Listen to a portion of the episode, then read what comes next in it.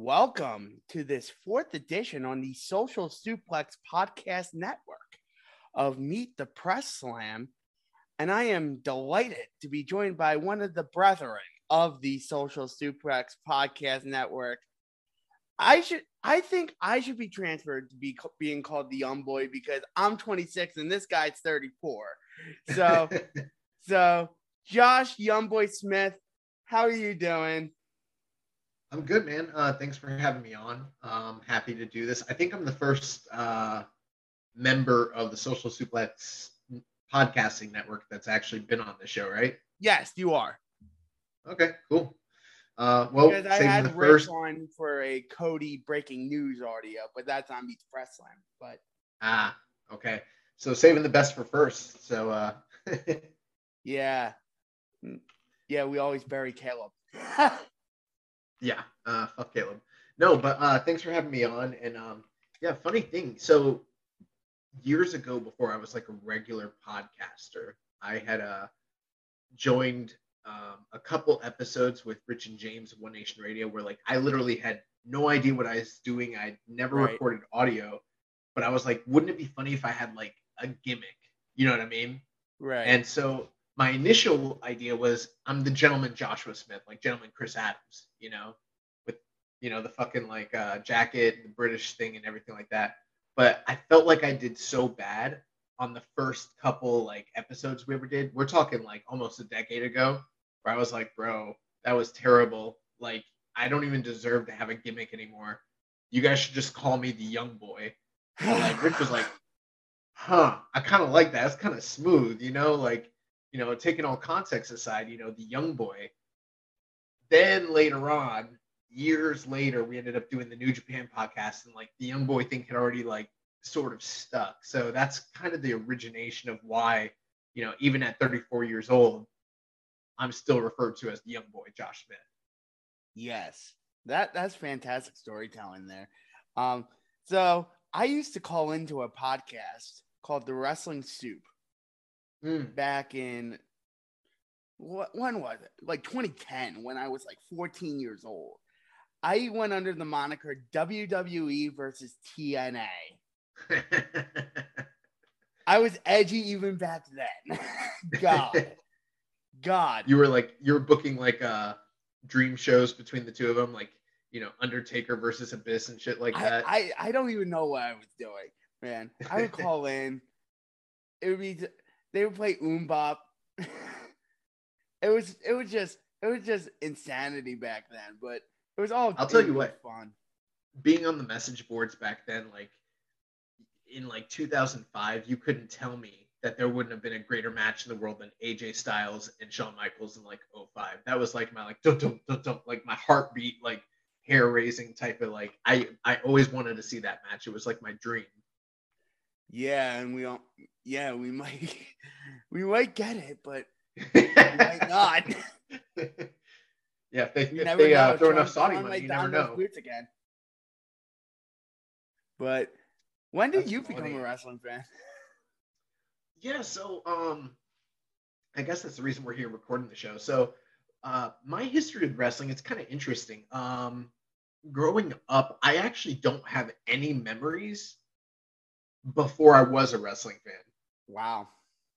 You know, so like my earliest memories, um, I was born in 1988, and my family were diehard wrestling fans. Uh, grew up in the Detroit area, so I mean, like, uh, you know, my dad, his family, they'd seen like the Sheik and Bobo Brazil, and you know, big time wrestling, everything from Detroit, everything like that. And then um, we were in the area where during the territories we were getting television from you know, uh, both WWF as well as like Crockett. So my family was kind of like watching both, and we they saw like a lot of the like Madison Square Garden, you know, house shows and stuff right. like that.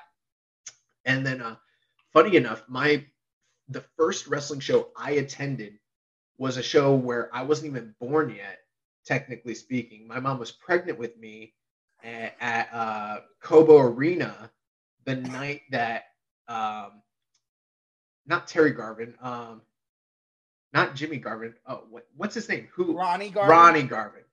the night Ronnie Garvin came off the top rope in the steel cage match against Ric Flair and beat him for the NWA title, my family was there, and uh, you know, my mom was pregnant with me, so technically that's the first show I ever like attended. But um, you're destined for this shit.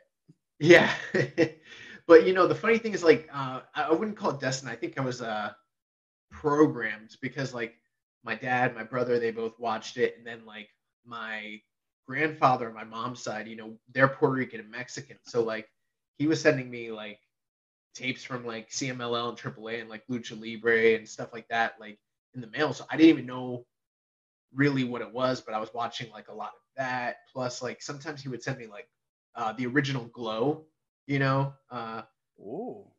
Yeah, you actually can watch that. Uh, they they show Glow on um, Pluto. Pluto, yeah, and I I've gone back and watched some of it. It's hilarious. Like, uh, that stuff's so if if you're like you it's know an altered it's a trip.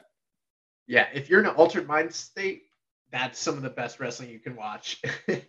but um, no, I had some of that growing up. That too for a lot of people. um, but my earliest memories were like Hulk Hogan. That was like, uh, you know, he's racist and terrible human being, but like growing up, that was like my ultimate, ultimate like hero. Uh, the first wrestling toy I remember was like a, a Hulk Hogan shampoo bottle where his head was like the cap would screw off, and uh, I remember like having that and playing with that. Uh, but the the thing that influenced me the most, and the reason that like I'm a diehard wrestling fan, my family had bought uh, I don't know where, probably at the video store. They bought the uh, Turner Classic Home Video Starrcade Best of 1983 to 1987, and so like I, um, like you know, some kid, I think most kids kind of like have that phase where they find something that they really like and they watch it every day. You know, like for my sister, it was like Beauty and the Beast. She watched that like every right. day, and lots of kids have stuff like that. Well, for me, it was like Ric Flair versus Harley Race in the cage. Every day I was watching like Starrcade. you were watching Star. You were raised on the good stuff. Uh, yeah, and I mean, um, that was like a, a really rare tape, and I didn't know. I didn't know that people didn't see this stuff. You know, like I assumed most wrestling fans were very familiar with, you know, the Crockett uh, territory and everything like that. And I didn't oh, know. you would be sadly mistaken yeah, I had no idea. Uh, but like, yeah, growing up, um, Piper and Valentine in the uh, dog collar, in the dog collar match, uh, you know, Night of the Skywalkers, the um, freaking uh, what's it called? Uh, the scaffold match. Oh, it's the uh, scaffold. Yes, I thought you were going to say Black Scorpion. no, no, no. Um, Dusty and, and Ric Flair, you know, at the 84 and the 85. Was like, Magnum on that tape? Tully Magnum is on that tape, and oh. like I actually have a Tully Magnum shirt, and I was out with my dad recently, and I I was like. I was like, look at my shirt, and he's like, "Oh man, that match is incredible! It's so vicious." And I'm like, "Dude, why'd you let me watch that at like three and like two years old? like I was watching that daily. Like that's kind of fucked up if you think about it. Like it's one like grown man stabbing another dude in the face with a, a wooden spike. Like it's not what little kids should be watching, but I was. So that's kind of like human being now. I try to be, but that's kind of what um really influenced me. And then you know, while growing up watching WCW and watching WWF, and then just my family influences, like I was obsessed with it, like still am, and, and always have been. And that's kind of, in a nutshell, how I started as a wrestling fan, really. How how did you get into the Japanese stuff? That that's the main world since you are now the co-host of Keeping It Strong Style on the Social Suplex Podcast Network. Uh, the That's Japanese stuff is a big influence on you now. Yeah, so I mean, it's kind of twofold. I mean, um, I think some of my early like uh, exposures to Japanese wrestling were probably a lot of the like WCW crossover stuff. So you know, when they would bring in Muta, when they'd bring in Liger, and Fujinami. You know, to a lesser degree, yeah, guys like Fujinami and Chono and all that, but like um, they would show the clips. Uh, it wasn't just that they were coming over, but it was like when they would show those vignettes and you would see them in the Tokyo Dome on the blue mat with you know the, the even the turnbuckles just looking different because they didn't have like the turnbuckle pads but they had like the boxing pads and i'm like whoa that's so weird over there like what's going you know i i wanted to like find out more about what that actually was i had no idea um so that was like the first you know kind of introduction plus a lot of the video games um especially like in the later 90s like NW or WCW versus the World for PlayStation you know, playing that game, I had no idea until much later that all those, you know, characters were actually Japanese wrestlers, you know? That was like, this is the second time on this show we've been mentioning WCW versus the world. And it was a flagship topic. Yeah, yeah, yeah. I mean, like that game, um, you know, there were guys on there. I was like, oh, they got a guy that looks like Baba. But then I was like, later, I'm like, oh, it just flat out was Baba, and you know, and so on and so forth. So I mean, that was part of it. But the big exposure, the one thing that really exposed me, my brother was a um, martial artist and you know very into MMA, you know, and so like in in the early like 90s slash like mid 90s, he was trying to get his hands on any kind of like major tournament, like sort of uh, uh, footage that existed out there. And there was like a lot of proto MMA and what we ended up like through trade through like tape trading, we ended up like getting exposed to like early like Shooto, Pancrase, UWF, Dang. UWFI. And like we would watch it where like we couldn't tell what you know is like we're like some of this is you know this ring stuff is a little different than this stuff and like we ended up like um, watching a lot of MMA, but we also ended up watching what we didn't realize at the time was pro wrestling. We thought a lot of it was like actual fighting, but we're like, eh, it's weird. Sometimes they're doing pins, sometimes they're not, But you know, and it wasn't always clearly labeled. So we didn't know what where this stuff was coming from, but he would just send away for it and like trade. And that was like a lot of my early exposure to pro wrestling. And I didn't even realize I was watching it. I thought I was watching like real martial arts, which I guess technically it kind of was, but that's sort of the beginning for me. Um, and then the coup de grace that really sealed it, uh, aside from just the internet coming along and making things accessible, was Mick Foley and the IWA King of the Death Match 95 tournament. Um, I didn't see that till much later, but seeing that on like WWF and seeing the footage of him going into the C4 and the time boards and you know the razor wire and everything like that, I was like, holy fuck! Like I gotta find that. And then when the internet came along, actually getting into that. So like the two things for me was like the death match stuff, the you know the the shoot style, and then obviously eventually I found J-Cup. And once once you once you start seeing Liger and J-Cup, it's it's done. It's done. Yeah, it's over. And you know, seeing Gedo and Taka and Eddie and you know Jericho, Rey, Juvi, all those guys over there doing this incredible stuff. That's sort of like what really synced it in for me. And then you know, at some point I just I think once I became like more aware of wrestling ratings and things like that from like message boards, and I learned who Dave Meltzer was. I was like, oh, there's this guy. He like rates matches. I need to, and then I was like, oh, there's this guy named Misawa, who's got more great matches than anyone ever. I need to find this stuff. So then, then that brought me into like all Japan, you know, and I was probably watching it six, seven, eight years later after it occurred. Like Noah was already happening, but I'm like just starting to watch All Japan. You know what I mean? I I, I had that search when he died. So yeah, I had that search like like I was like Misawa died. I I hear I hear about it on the internet, of course, because I was 13 years old. I was on the internet. Internet's accessible at this point. I was torrenting indie shows at this point. Mm. Um, and I'm like, who the hell is this Misawa guy, and why is he the greatest wrestler of all time? Yeah, um, it's actually funny. Um, on the first episode of One Nation Radio, I did. This is like 2013, so like literally almost a decade ago.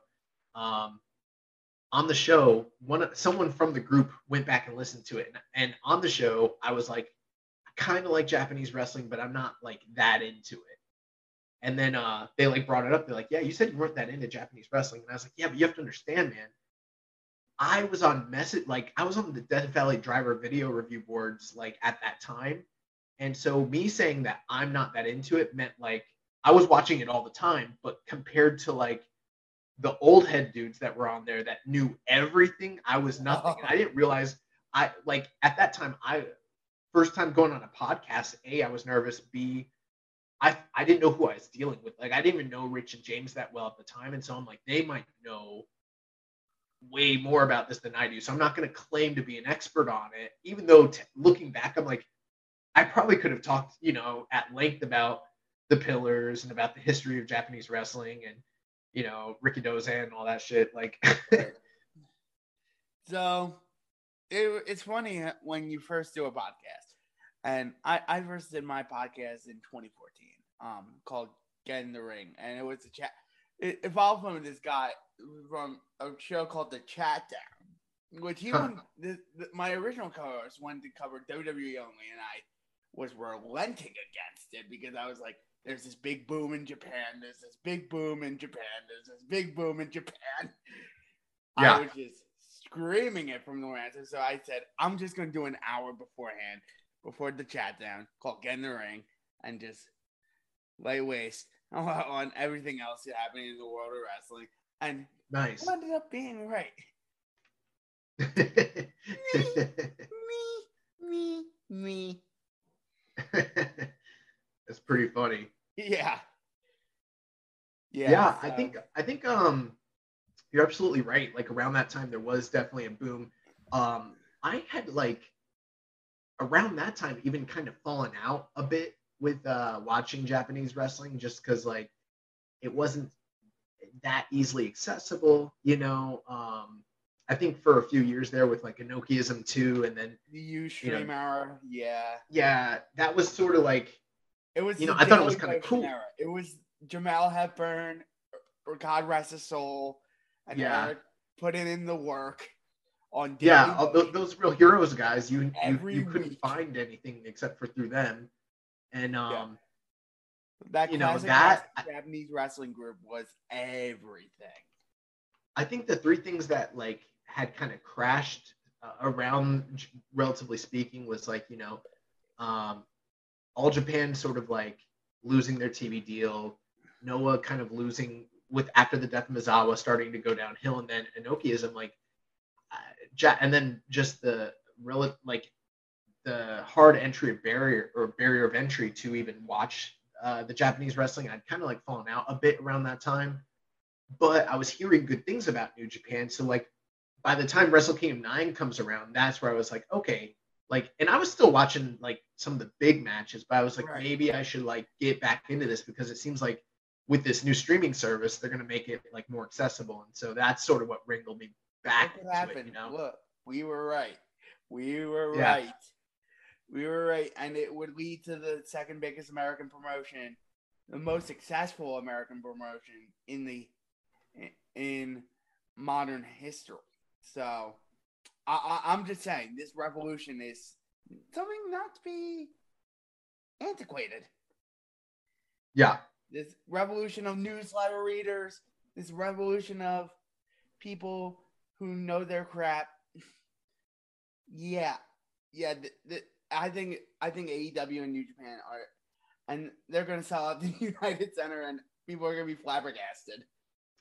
Yeah, I would love to be at that show. I'm I'm still thinking about it. I found, uh, you know, um, I was looking at like tickets, and they were kind of insane. But now I found an affordable ticket, but then all the other costs and expenses like lodging, travel, food, even um, even just like I don't know specific. Well, I know I don't want to peel back the barrier too much. We have an inside guy who like uh, was able to get us a suite, but like even the suite tickets, I was like, damn, it's so.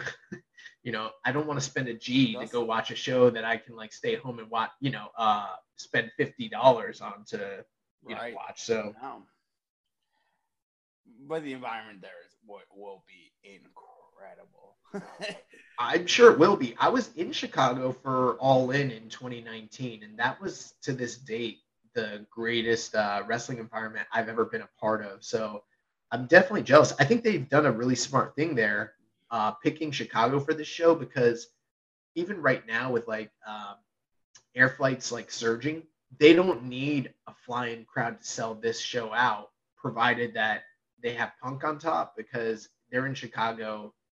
You know, just the draw of New Japan AEW is going to be a huge thing. That market's so hot, and if Punk's on top and he's wrestling, you know, an Okada or Tanahashi or someone like that, it's going to sell out. So that was kind of smart on their part to do it there.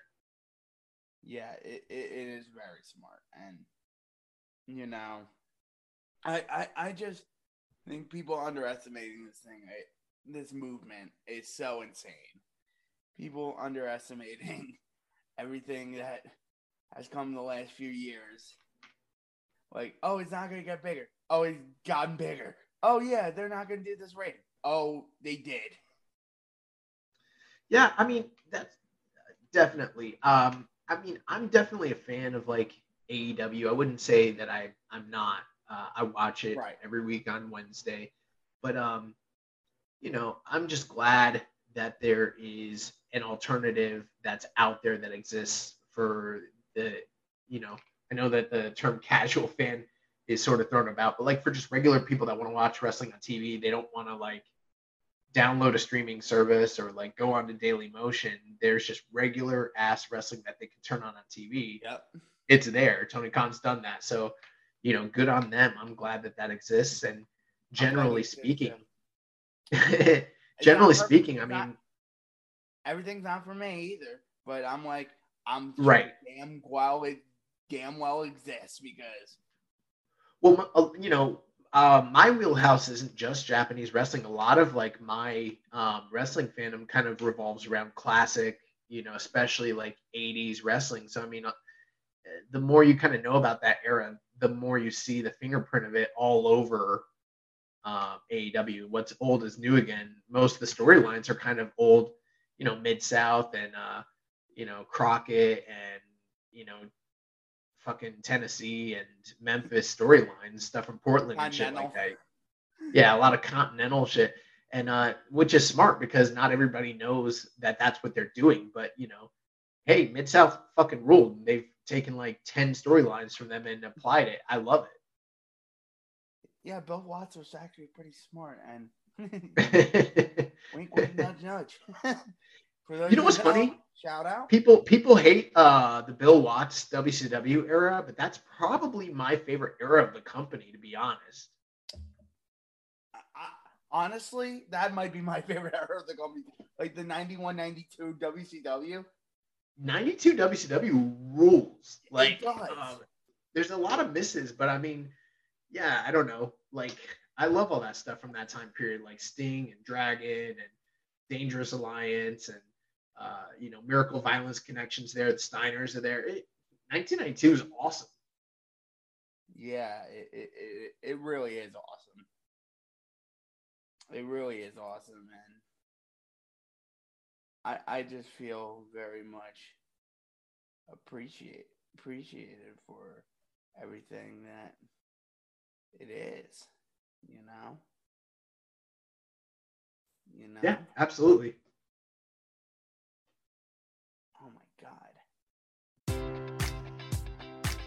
Enjoy all your favorite sports like never before at BetMGM. Sign up using code OLDLINE and receive up to $1,500 back in bonus bets if you don't win your first bet. When you register with BetMGM, you'll get instant access to a variety of parlay selection features, live betting options, and the best daily promotions in the business. And with BetMGM at your fingertips, every play and every game matters more than ever. Remember to use code OLDLINE and receive up to $1,500 back in bonus bets if you don't win your first bet. BetMGM and GameSense remind you to play responsibly. See BetMGM.com for terms. 21 plus only, Maryland only. New customer offer, subject to eligibility requirements. Rewards are non withdrawable bonus bets that expire in seven days. Please play responsibly. For help, visit mdgamblinghelp.org or call 1 800 Gambler in partnership with MGM National Harbor. Promotional offer not available in Washington, D.C.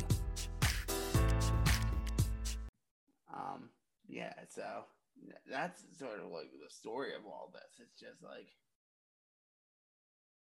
we just keep on going. You know, you know, you just got to keep on going. But Mhm. what are some of your favorite matches? Oh man, uh, favorite matches. I could go, I could go on all day about matches. Like, um, man, I don't even know. Uh, Joe versus Kobashi from Ring of Honor. That's got to be one of them. Um, the Fantastics versus uh, Midnight Express series, especially the one for the the worldwide match with with the double heat. That one's incredible.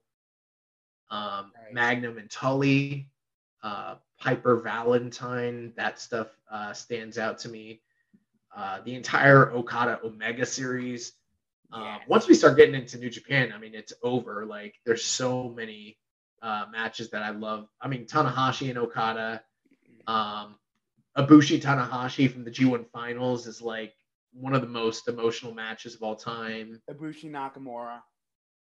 You know, I I love Ibushi Nakamura. I'm not as high on that match as like I recognize how great it is, and I'm not even going to sit here and right. say it's not like a five star classic. But if I was talking about my favorites, it's not one of my favorites. I don't like go go back and rewatch it the same way uh, everyone else does. You know what I mean? Like from that night, I like the Tanahashi Okada match better. Yeah, I like the Tanahashi Okada match, but I like their G1 match better. The Ibushi Nakamura. Uh, Ibushi Nakamura, yeah, that the Ibushi Nakamura G1 match is incredible. Um, and that that might be the better match, uh, but it doesn't get the same kind of like roses thrown at it. You know what I mean? Um, there's a lot. Uh, you know what? You know what's a funny match that I love? That like I shouldn't love it, but I love Nick Aldis versus Cody from All In. Um, that's a match that like I recognize how flawed it is, but like being there live and hearing the crowd reaction, I just fucking love that match. Uh, for whatever reason, I don't know. yeah, and I mean, there's so many other matches. I mean, Kobashi, Misawa. Um, I don't even know. Uh, all the Hashimoto versus uh, Tenryu matches. Like, I could just go on for days and days. Like, this, you know, it's it's weird to even like think about that question because I'm just like, oh, I'm like trying to go through the catalog of of you know great matches. matches. Austin and and Shawn, uh, or I'm sorry, Austin and uh, Bret. Uh, Austin Shawn's pretty good too.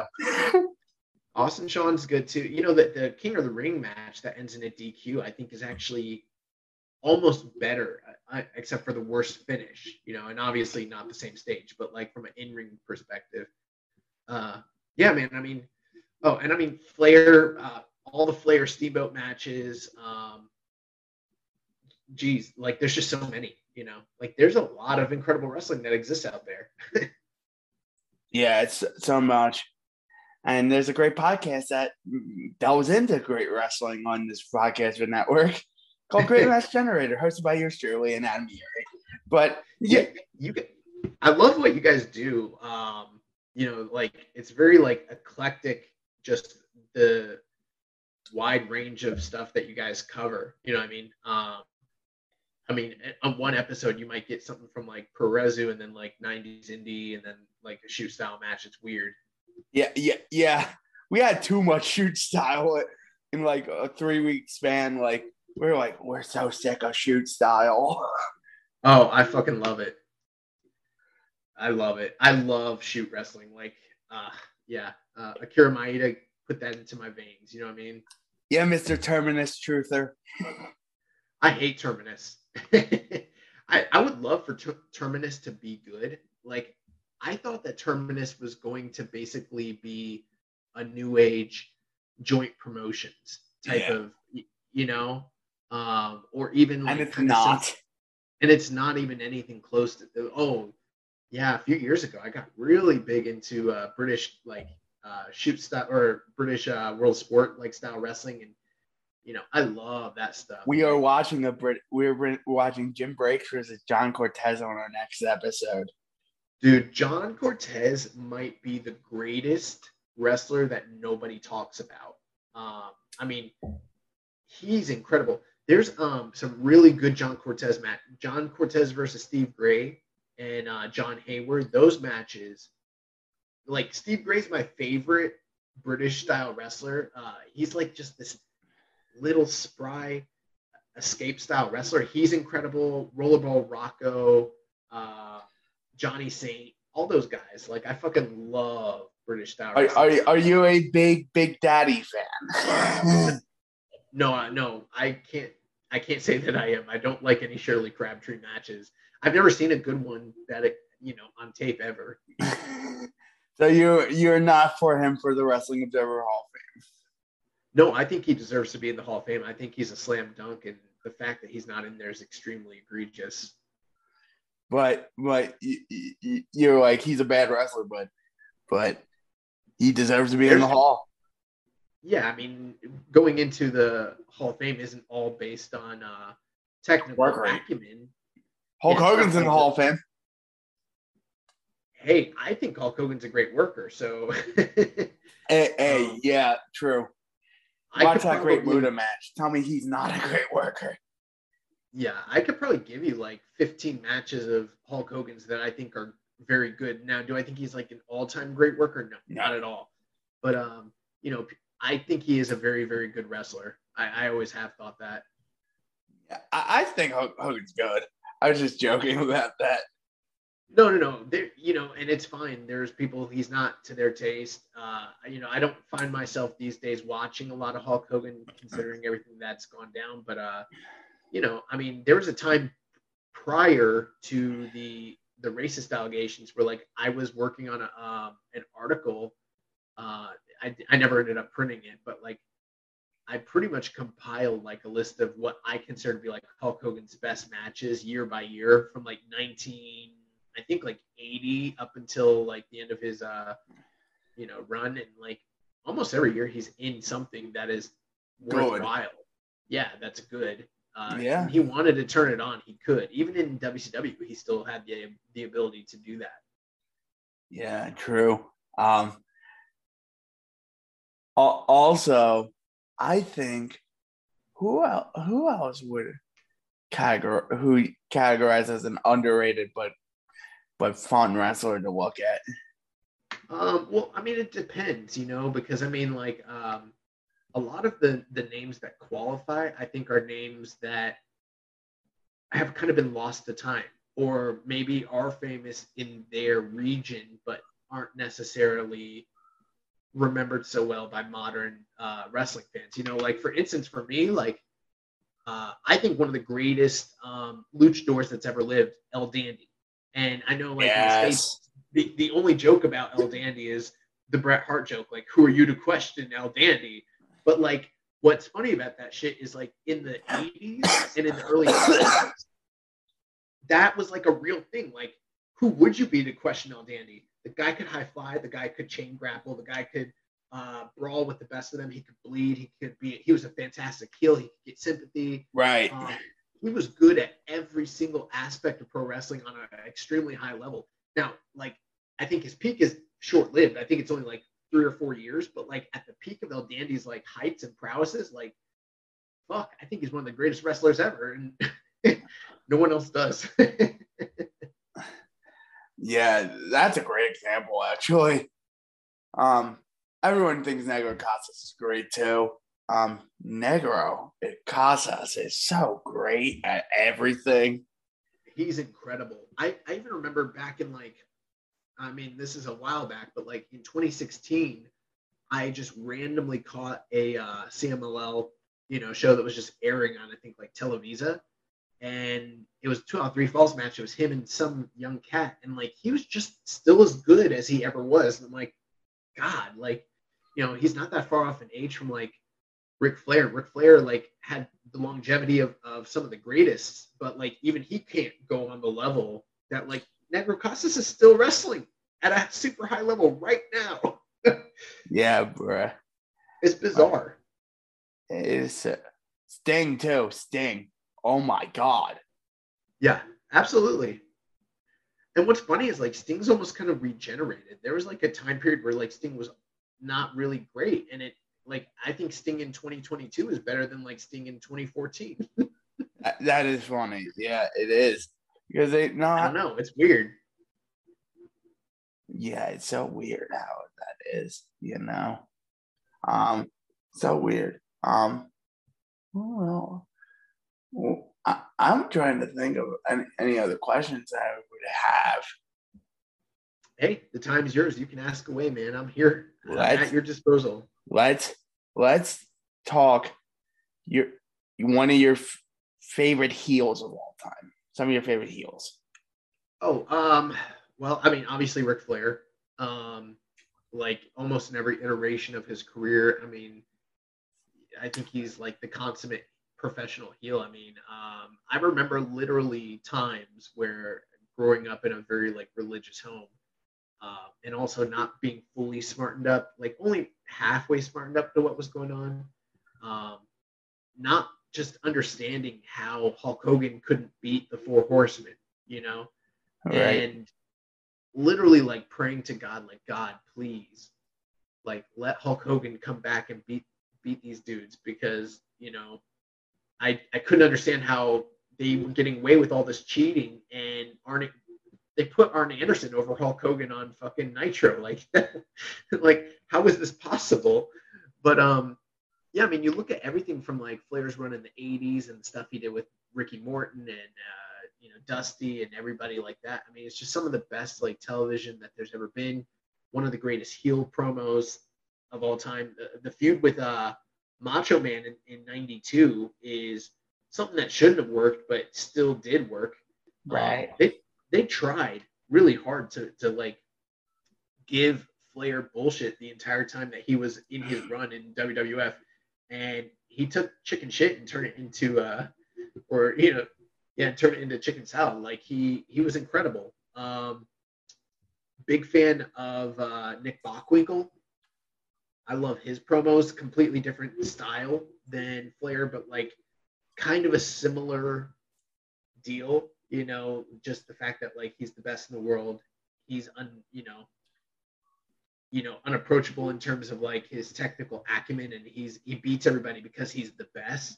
And uh, you know, him and Bobby Heenan together, like Bobby Heenan to me is like probably one of, if not the greatest uh, heel manager that's out there. I, I Right. fucking love that combination. Um, Vader, one of my favorite guys for different reasons. I love the combination of him and Harley Race. Oh yes, that was so good.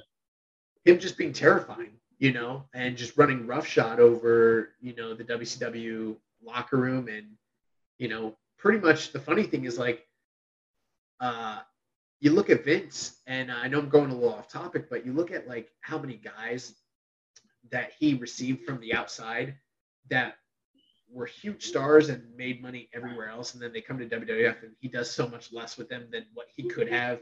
You know, Legion of Doom, Steiner Brothers, they stick out in my mind. Ric Flair's another one, but Vader is probably like the most glaring example. Because I mean, there's nowhere that I mean, look at where he went. Everywhere he went, whether it was Germany, whether it was Japan, you know, Mexico. whether that Mexico, uh, and then you know WCW, and and every single time they had some sort of like incredible baby face that he came in and he fucked up, he destroyed, and then he runs, he goes on a monster run, and then eventually that baby face, whether it was Sting or whether it was Otto Wanz or whether it was Inoki or whether it was Connect, it doesn't matter who it was. They eventually beat him back, and then they draw some of the biggest business that their company has ever done. And the only the only time that that didn't work was in WWF when it was Shawn, and they go the totally opposite way and, and job him out in the first big match, and it's just crazy. But like, yeah, I mean, uh, those guys stick out to me. Um, CM Punk as a heel yeah. is uh, Danielson as a heel. Oh my god.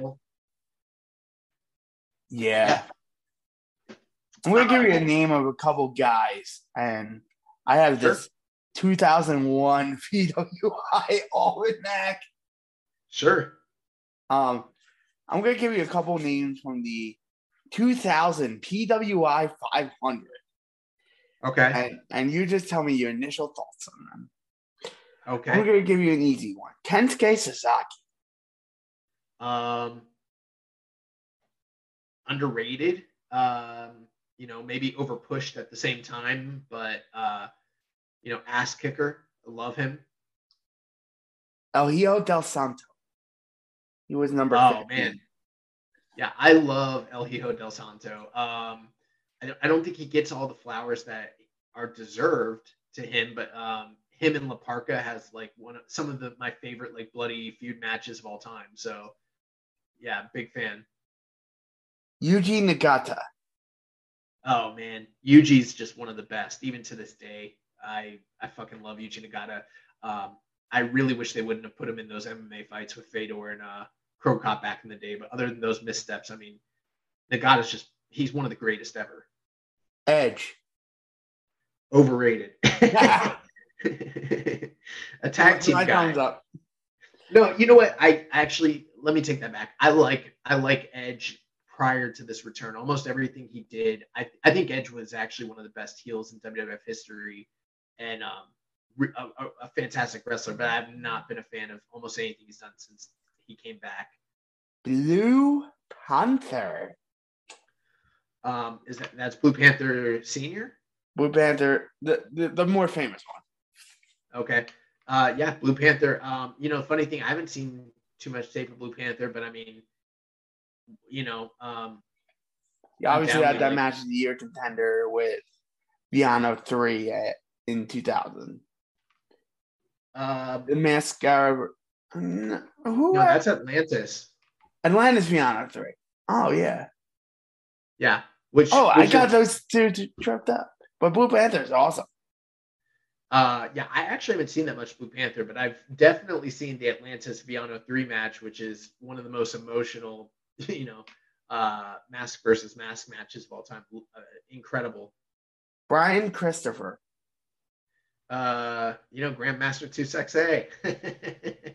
Chris Christopher Daniels. um, the Fallen Angel, the Godfather of indie wrestling, um, one of the greats. Yeah. Um, I'll do two more. I'll do Great Sasuke. Uh, a, a fucking insane wild man who will do anything to, you know, entertain. Just incredible.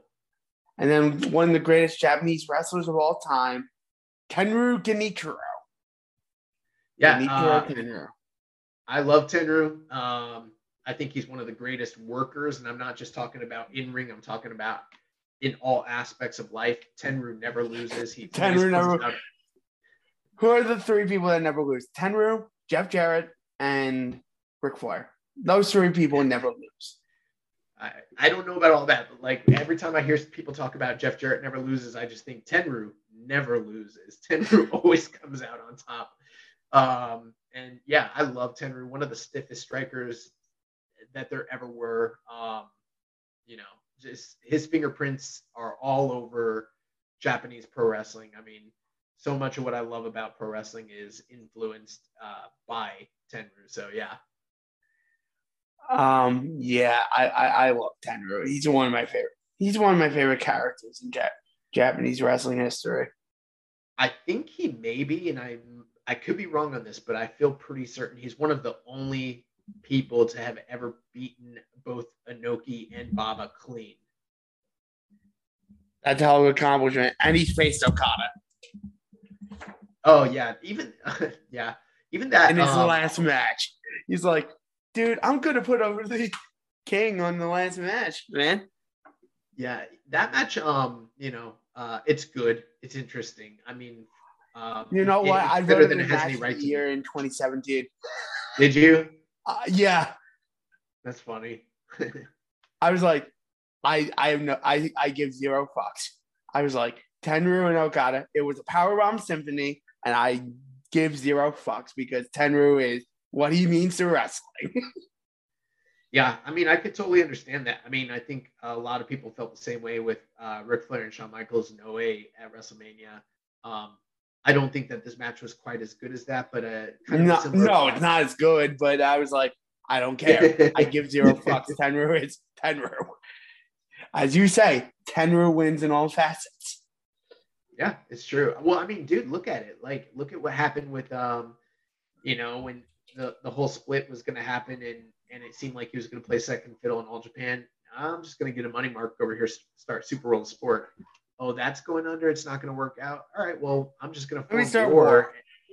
and you know, um, basically become the biggest super indie in all of Japan and form alliances with you know UWFI and New Japan and get you know all these benefits and not only that but get wins over all the top stars from both companies and you know oh you want me to do a you want me to do a FMW, uh, you know, uh, exploding death wire, you know, that death match with Onita. Okay, I'm not going to go into any of the death, you know, I'm not going to take any actual bumps, but we'll do it. We'll draw money. Onita's going to take all the bumps, and then you know, and I right- win because uh, I'm I'm gonna go Tenryu. over. and then, um, you know, and then after all that, it's like, okay, well, uh, things aren't looking so great. Oh, you need me to come in and save all Japan, you know, years after the fact when, you know, Baba swore I would never be able to work there again. Okay. Oh, you want me to come in and be the Triple Crown champion, you know, a decade later? Sure, I'll do that. yeah, Tenryu, Tenryu, mic drop. You want, you want me to go back to New Japan and win the IWGP title? Okay. Like this guy never loses. I think we all learned a valuable lesson today. Tenryu never loses. I think on that Yep. note, we should end. We should end on Tenryu never loses. Yeah, it's true. Um, thanks for having me on the show here, Danny. Um, Plugs. guys, yeah, uh, you can find my show. So uh, right after this, I'm going to be recording this week's episode of Keeping Strong Style. We are the longest running episodic, strictly New Japan podcast on the internet today. Uh, we've been going since late 2018, 2017. I cannot remember. We're it's been a long time, but um, you can find us here on the Social Splits Podcast Network. We drop every single Tuesday, and we cover everything within the realm and the universe of, of New Japan Pro Wrestling. So, in-depth analysis, insight, uh, you know, match breakdowns, previews, reviews. We cover all of it, and there's a lot of good coverage of New Japan out there. But I guarantee you, you won't find better than keeping a strong style. Um, you can find us on Twitter. We our handle is at ki strong style. Um, you can find us on any streaming service that's out there. Uh, if you want to interact with us on Reddit, um, my co-host Jeremy Donovan, he is the pro black guy. I am uh, keeping it strong style. Um, you can also connect with us on um Facebook. We host a group called the Wrestling Square Circle. So if you subscribe Very good there, group. you can also uh, interact with us there. And we have a Discord channel. So I mean, there's Yes. a lot of ways to to interact with uh, um, the Social Splits Podcast Network. But um, again, my name is Joshua Smith, and I am pretty much just the talent. Jeremy handles almost all the, uh, you know, all of our Twitter, all of our social media. I just kind of show up and uh, talk shit and then go home. And Tenryu never loses. And I am DJ D Kooks on Twitter. G- Great Match Pod for the Great Match Generator podcast on uh, the social there. And then, um, yeah, that, that's pretty much it for me. Um, so thank you for joining me, Josh. Enjoy all your favorite sports like never before at BetMGM. Sign up using code OLDLINE and receive up to $1,500 back in bonus bets if you don't win your first bet. When you register with BetMGM, you'll get instant access to a variety of parlay selection features, live betting options, and the best daily promotions in the business. And with BetMGM at your fingertips, every play and every game matters more than ever. Remember to use code OLDLINE and receive up to $1,500 back in bonus bets if you win your first bet. BetMGM and GameSense remind you to play responsibly. See BetMGM.com for terms. 21 plus only, Maryland only. New customer offer, subject to eligibility requirements. Rewards are non withdrawable bonus bets that expire in seven days. Please play responsibly. For help, visit mdgamblinghelp.org or call 1 800 Gambler in partnership with MGM National Harbor. Promotional offer not available in Washington, D.C.